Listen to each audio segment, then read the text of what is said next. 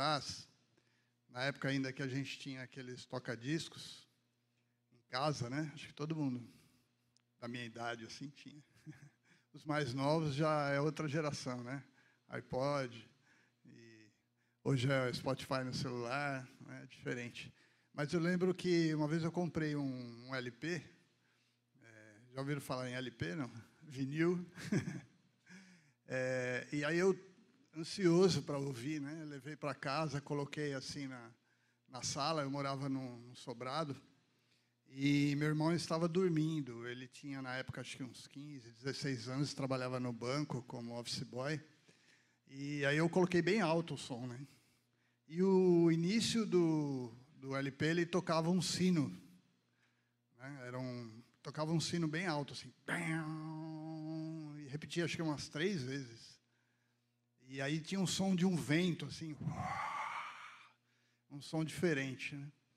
Aí eu lá, assim, eu tinha o costume de deitar no, no tapete, assim, e ficava com o ouvido bem perto da caixa de som, assim, né? Para ouvir né, aquela potência de 30 watts, que era o máximo que dava, né? E aí desce meu irmão correndo pela escada, o que está acontecendo? Todo apavorado. E, por quê? Porque foi um som diferente, que ele não estava acostumado a ouvir. E depois dessa, desse dessa sino e desse som de vento, entrava uma voz assim, dizendo: E acontecerá que o Senhor virá, os, os velhos sonharão, os jovens terão visões, Joel, né?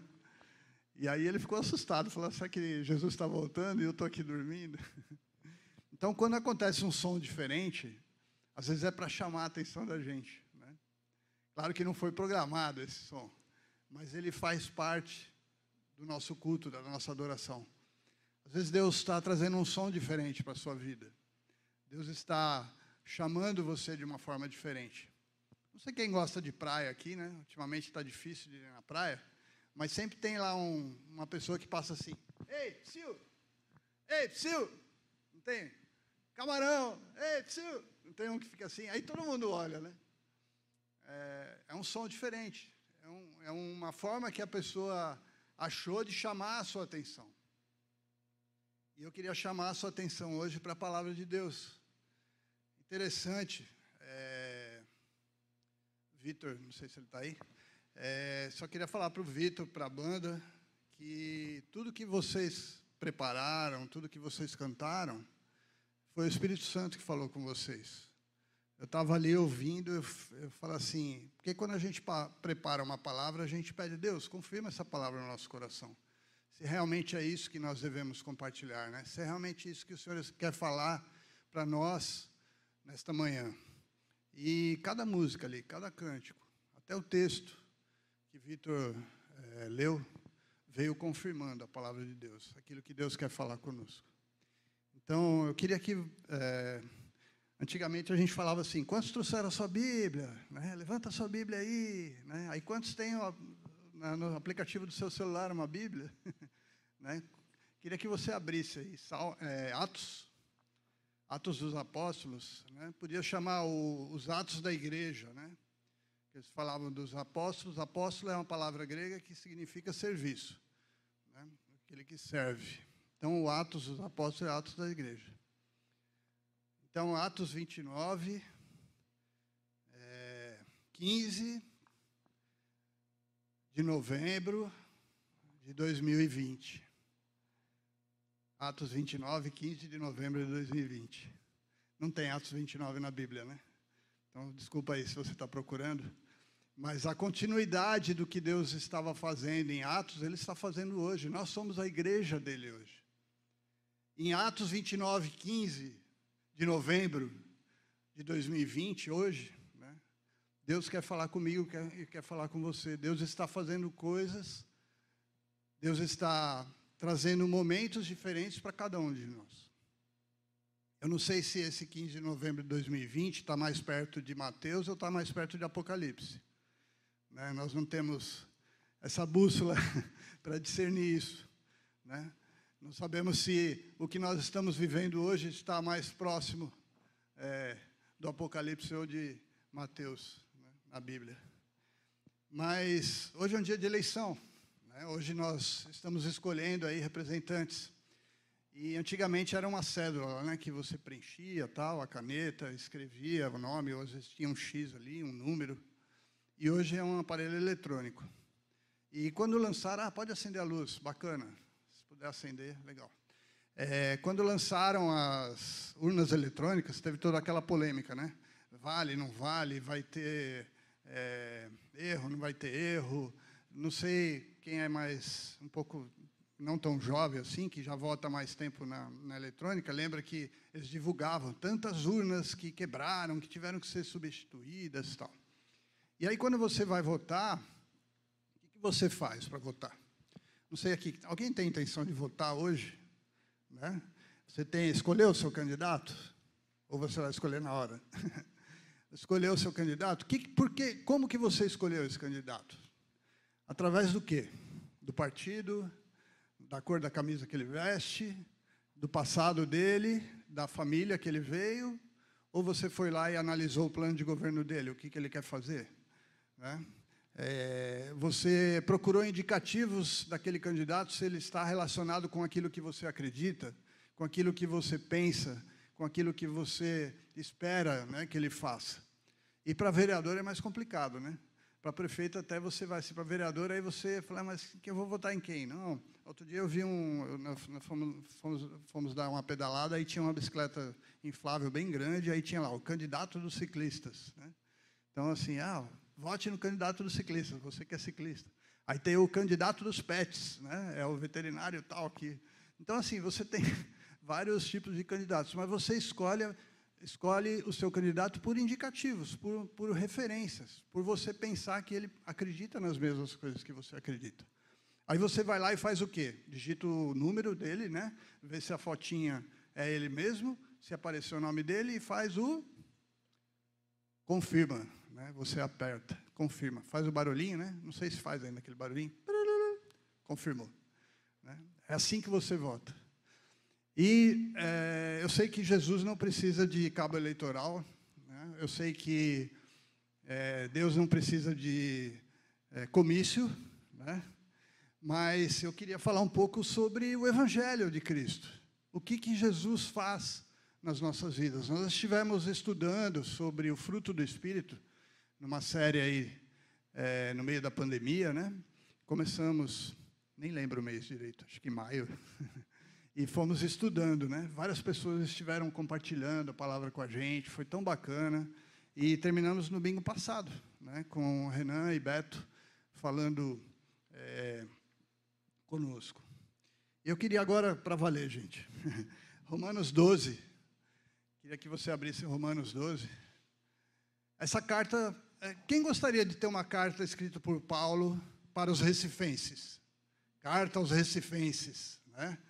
que estão lá na, no bairro do Setúbal, né? lá um capítulo 3 da carta dos recifenses, a igreja em mosaico. seria tão legal, né? Puxa, que bacana que seria.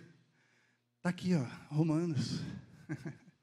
Por que, que Romanos é uma carta para a gente também hoje? A igreja em Roma era uma igreja jovem. É uma igreja que tinha nascido recentemente. E ela já era conhecida pela alegria, pela paz, pela força que eles viviam. Era uma igreja formada por judeus convertidos ao cristianismo e por não judeus convertidos ao cristianismo. Era uma igreja que estava se levantando ali em Roma. Né? E vamos ler, deixa eu ler aqui na, Bíblia. Romanos 12, 1 e 2. Portanto, irmãos, por, portanto, recifenses da Mosaico, rogo-lhes, pelas misericórdias de Deus, que se ofereçam em sacrifício vivo, santo e agradável a Deus. Este é o culto racional de vocês. Não se amoldem ao padrão deste mundo, mas transformem-se pela renovação da sua mente, para que sejam capazes de experimentar e comprovar a boa, agradável e perfeita vontade de Deus. Amém? Vamos continuar lendo mais um pouquinho? Por isso, pela graça que me foi dada, isso Paulo falando, né? Digo a todos vocês: ninguém tenha de si mesmo um conceito mais elevado do que deve ter, mas ao contrário, tenha um conceito equilibrado, de acordo com a medida da fé que Deus lhe concedeu. Assim como cada um de nós tem um corpo com muitos membros, e esses membros não exercem todos a mesma função, assim também em Cristo. Nós, que somos muitos, formamos um corpo, e cada membro está ligado a todos os outros.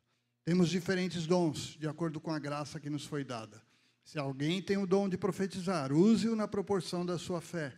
Se o seu dom é servir, sirva. Se é ensinar, ensine. Se é dar ânimo, que assim faça. Se é contribuir, que contribua generosamente. Se é exercer liderança, que exerça com zelo. Se é mostrar misericórdia, que faça com alegria. Amém? A carta para a gente, hoje, nos nossos dias. A carta que Paulo escreveu lá atrás, mas que vale hoje no nosso coração. Né? Nós cantamos aqui: Seja o dono da minha vida. Né? Vim para adorar-te, vim para dizer que tu és o meu rei, que tu és o meu Deus. Nós cantamos isso.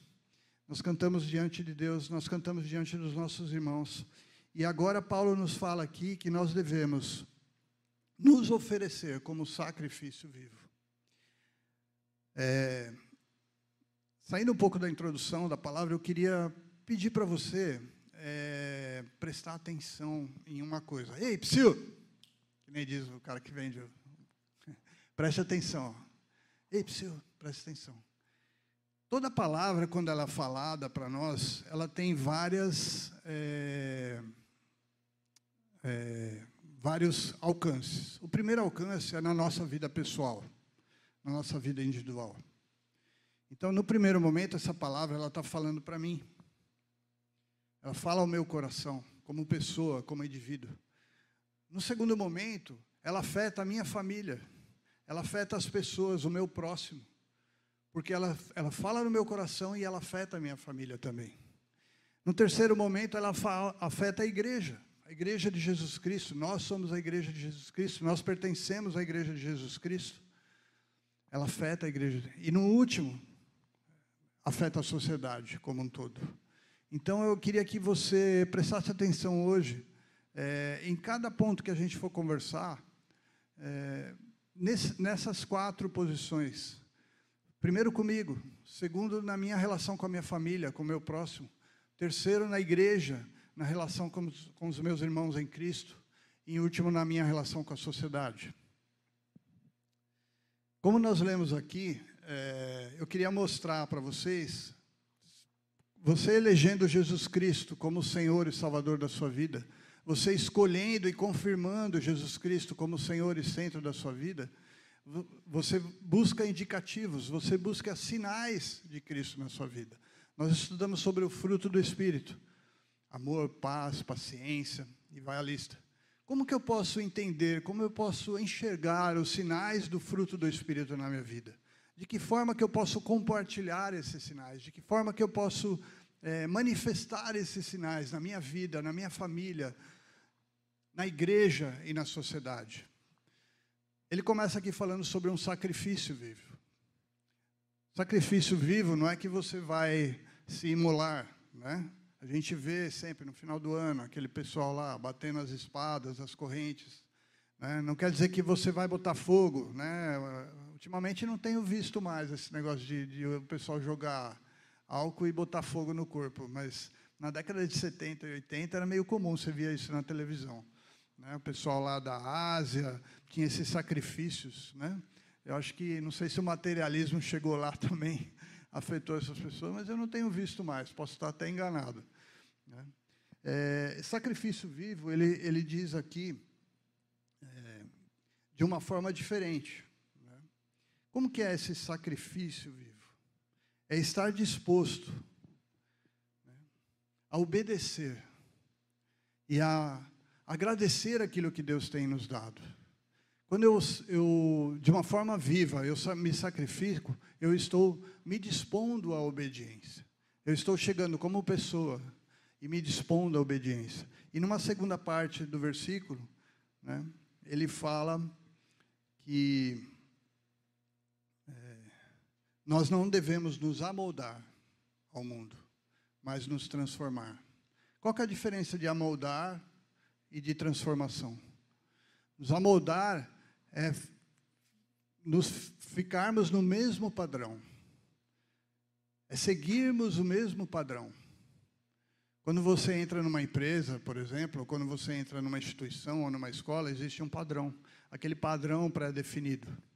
Aquele padrão que é pré-escolhido. E você se amoldar àquele padrão, você precisa seguir todas as regras. Mas aqui a palavra diz de nós nos transformarmos. Né? A palavra de transformação em grego ele vem da palavra metamorfo, que quer dizer você é, mudar a forma, né? não se conformar a uma forma, mas você mudar a forma.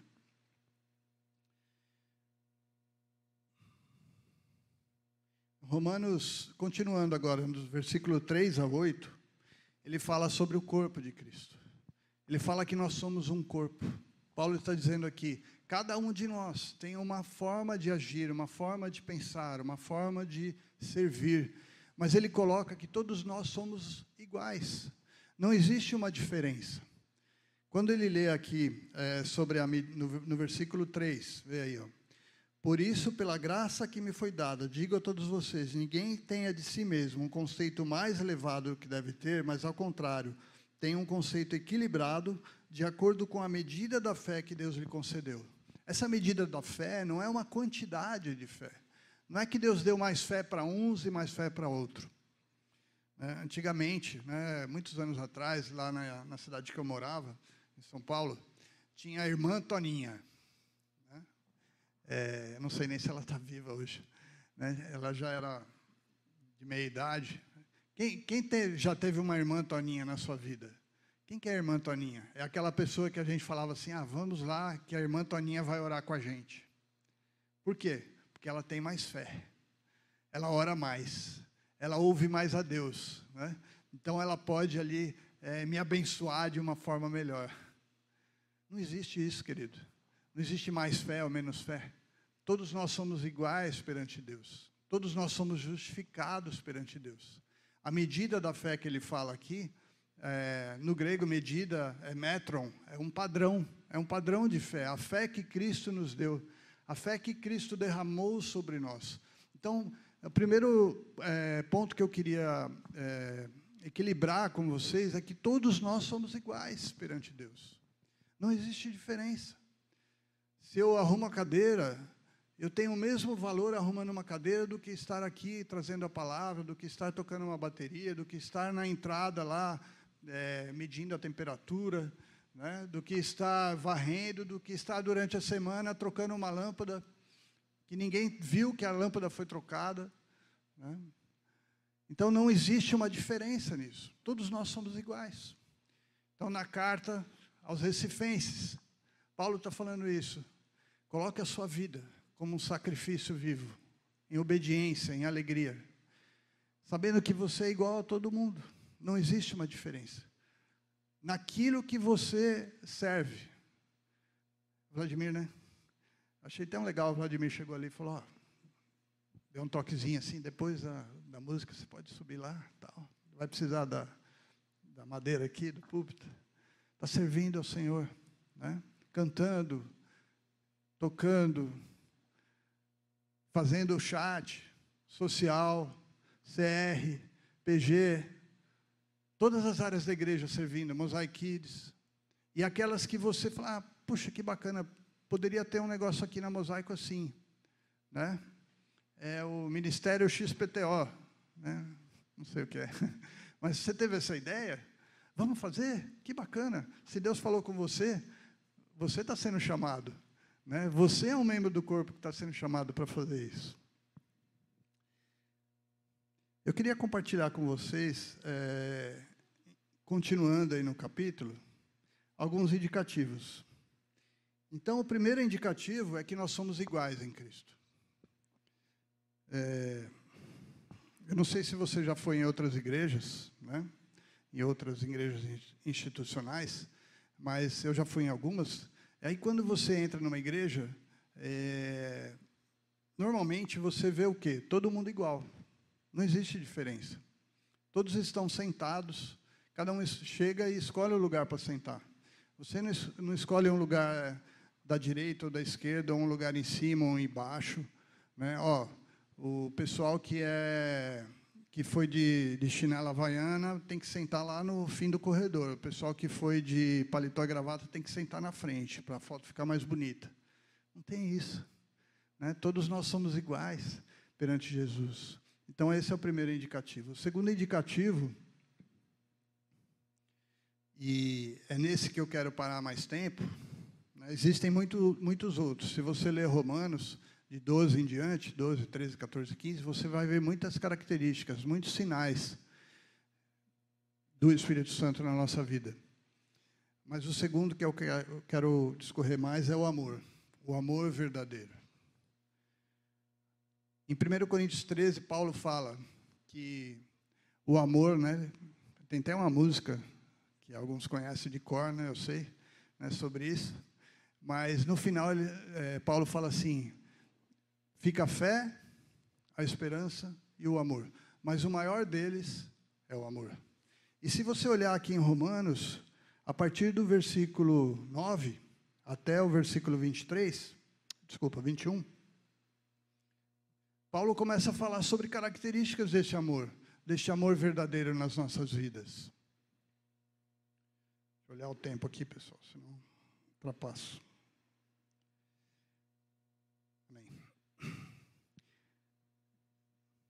Ele começa aqui, ó, versículo 9: O amor deve ser sincero. Odeiem o que é mal, apegue-se o que é bem. Interessante. Na mesma frase, Paulo fala amar e odiar. Ele fala sobre sinceridade. Sobre nós termos no nosso coração sinceridade. Sobre, sobre nós é, não sermos. É, falsos. Então, amor verdadeiro é uma característica do cristão, é uma característica da igreja, é uma característica sua e minha. Dentro dessa parte de amor, ele ainda fala: você deve odiar o mal. O que é odiar? Odiar é ficar horrorizado. Né? Quantos gostam de esporte aqui, de futebol? Né? Tem uns aí que eu sei que são do esporte mesmo, né? Esporte. Né? O, o, não, assim, o cristão não pode odiar, né? Mas o torcedor do esporte não odeia o torcedor do, do outro time. Não quer nem ver, não quer nem conversar. Né? É, não é esse ódiozinho, de, mas é ficar horrorizado mesmo. Quando você vê o mal acontecendo, quando você vê o mal é, proliferando, quando você vê o mal atingindo as pessoas, é você ficar horrorizado com o mal. E a terceira coisa que ele faz, apegar-se ao bem. Não ser fingido, odiar o mal e apegar-se ao bem. Como que é apegar ao bem? Você que está no, no, cada um está aí no seu, na sua bolhazinha, né? pega aí na pessoa que está do seu lado, da sua bolha. Quem está sozinho, pega na cadeira, né? Você apegou-se né, a pessoa, aí você solta. Você soltou, você desapegou, né? não tem aquele desapega e tal. Esse apegar não é isso. É, queria fazer uma experiência aqui. É, tem uma, o Renan, pega essa Super Bonder que está aí na, e dá para cada um colar o dedo. Ah, não, é brincadeira, Renan. pega essa Super Bonder e dá para cada um colar o dedo um no outro. Vai ser fácil desapegar depois que você coloca o Super Bonder e secou, né? Não é. Quem já fez isso? Né? Quem que já teve, ficou com medo depois de sair um pedaço da pele, ou até saiu, né? Então, é esse sentido de apegar-se. É o sentido de você é, se apegar ao bem de uma forma que você não quer soltar, que você não consegue soltar. Esse é o amor verdadeiro.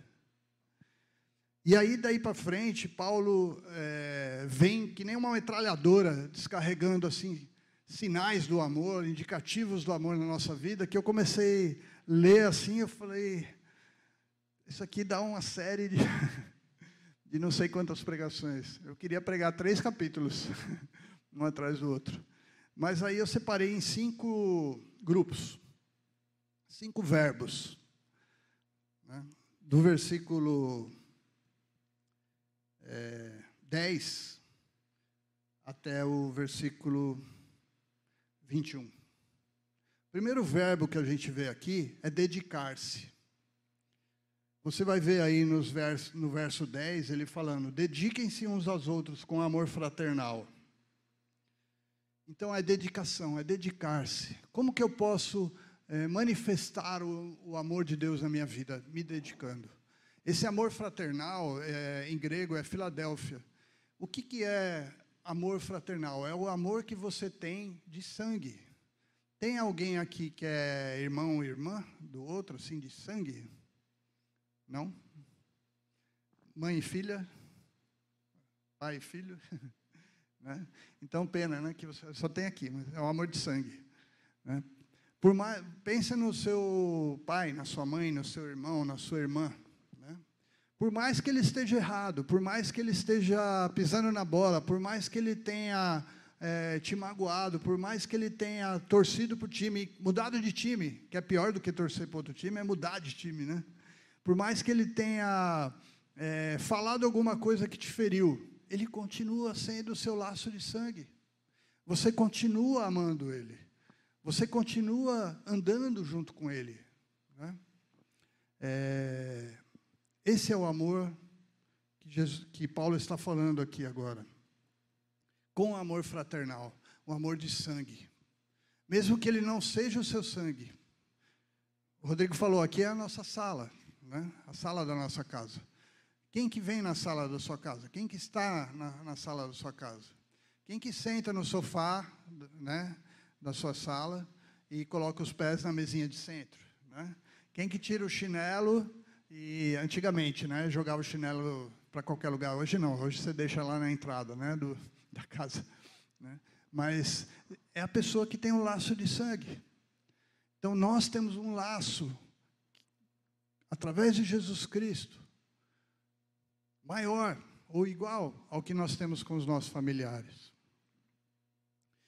O segundo verbo que eu queria ressaltar com vocês é honrar.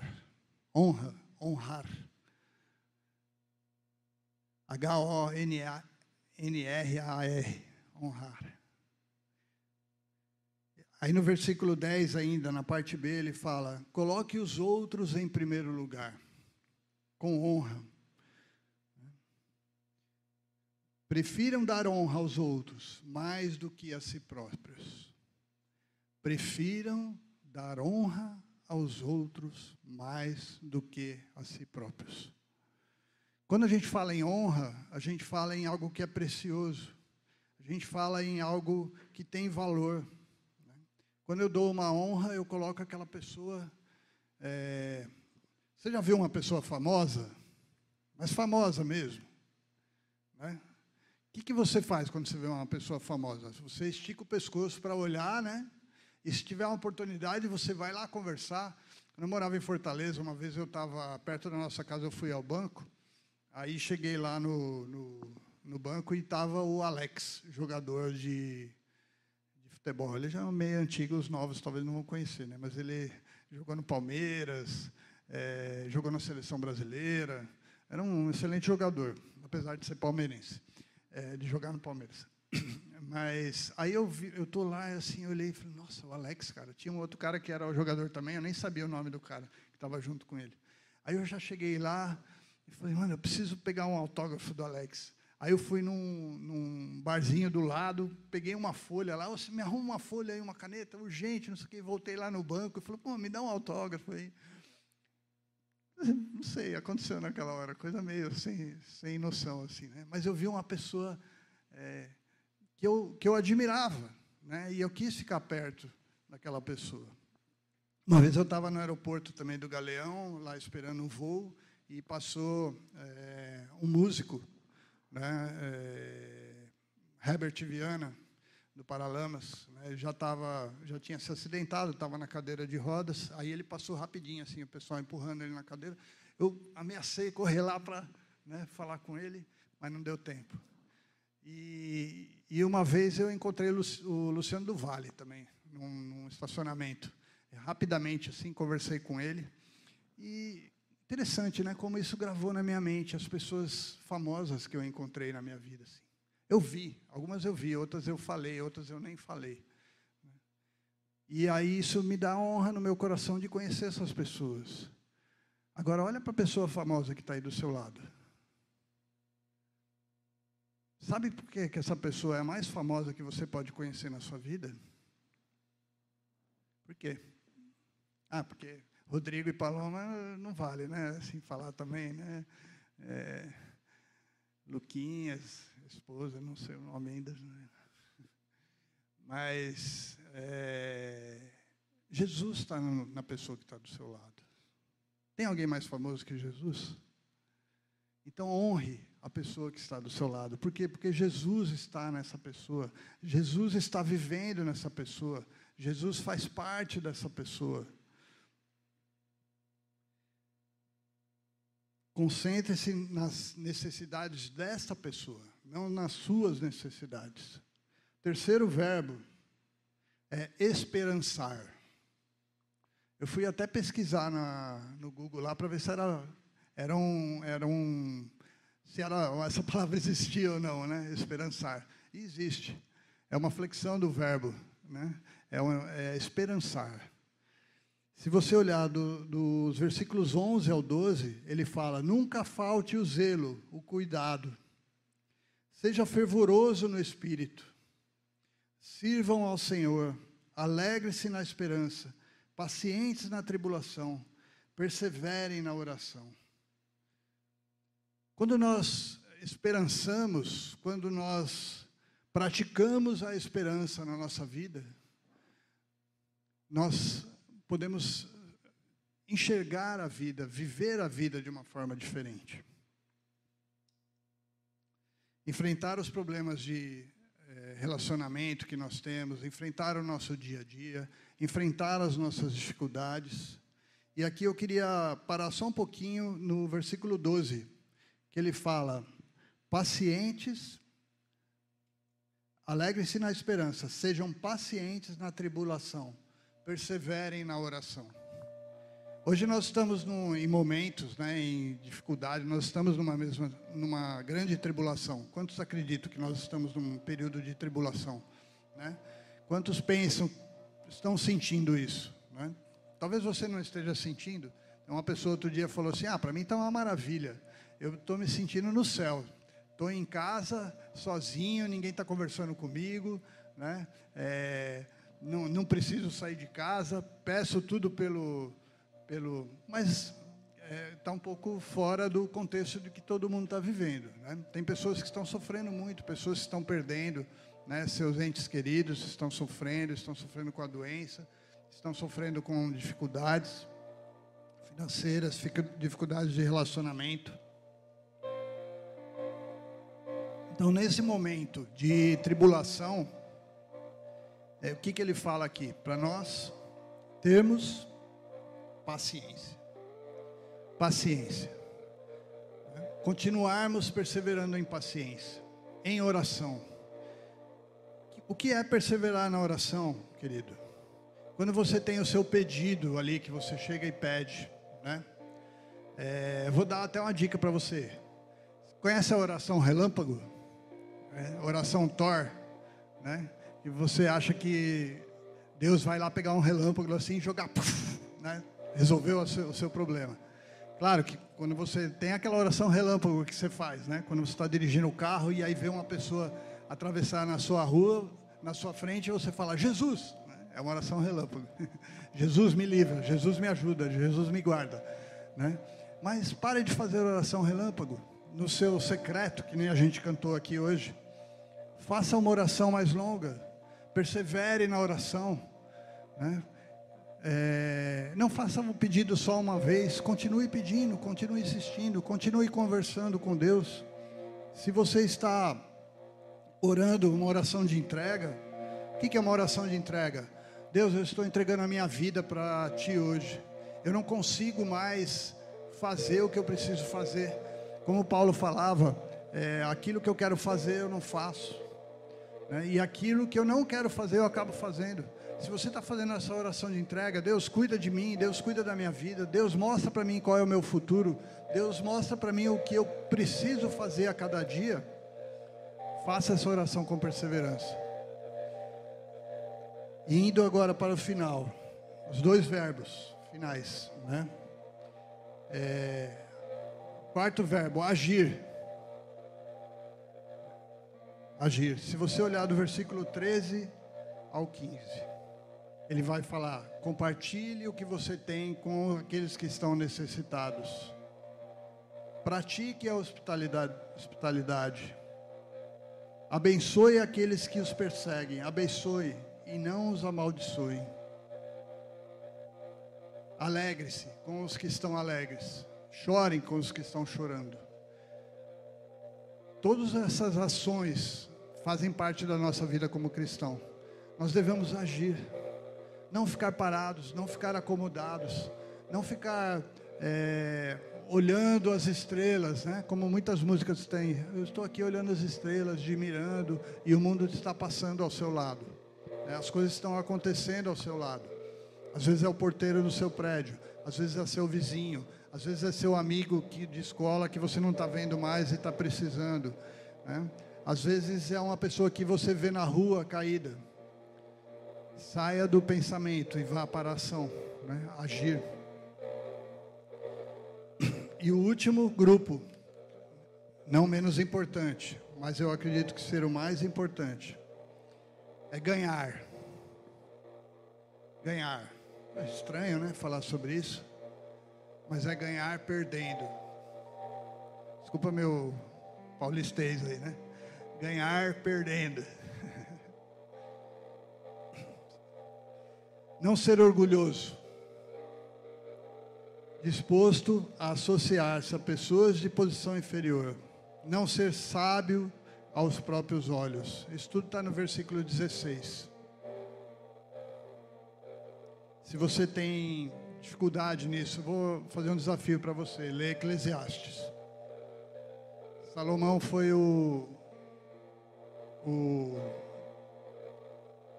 o homem mais sábio, né? Considerado o homem mais sábio na terra. E ele falou lá em Eclesiastes no final que tudo era vaidade. Versículo 17 ele fala: Não retribua ninguém mal por mal e façam o possível para viver em paz. Versículo 19: Nunca vingar-se. E aí, para terminar, versículo 20: Se seu inimigo tiver fome, dá-lhe de comer. Se seu inimigo tiver sede, dá-lhe de beber.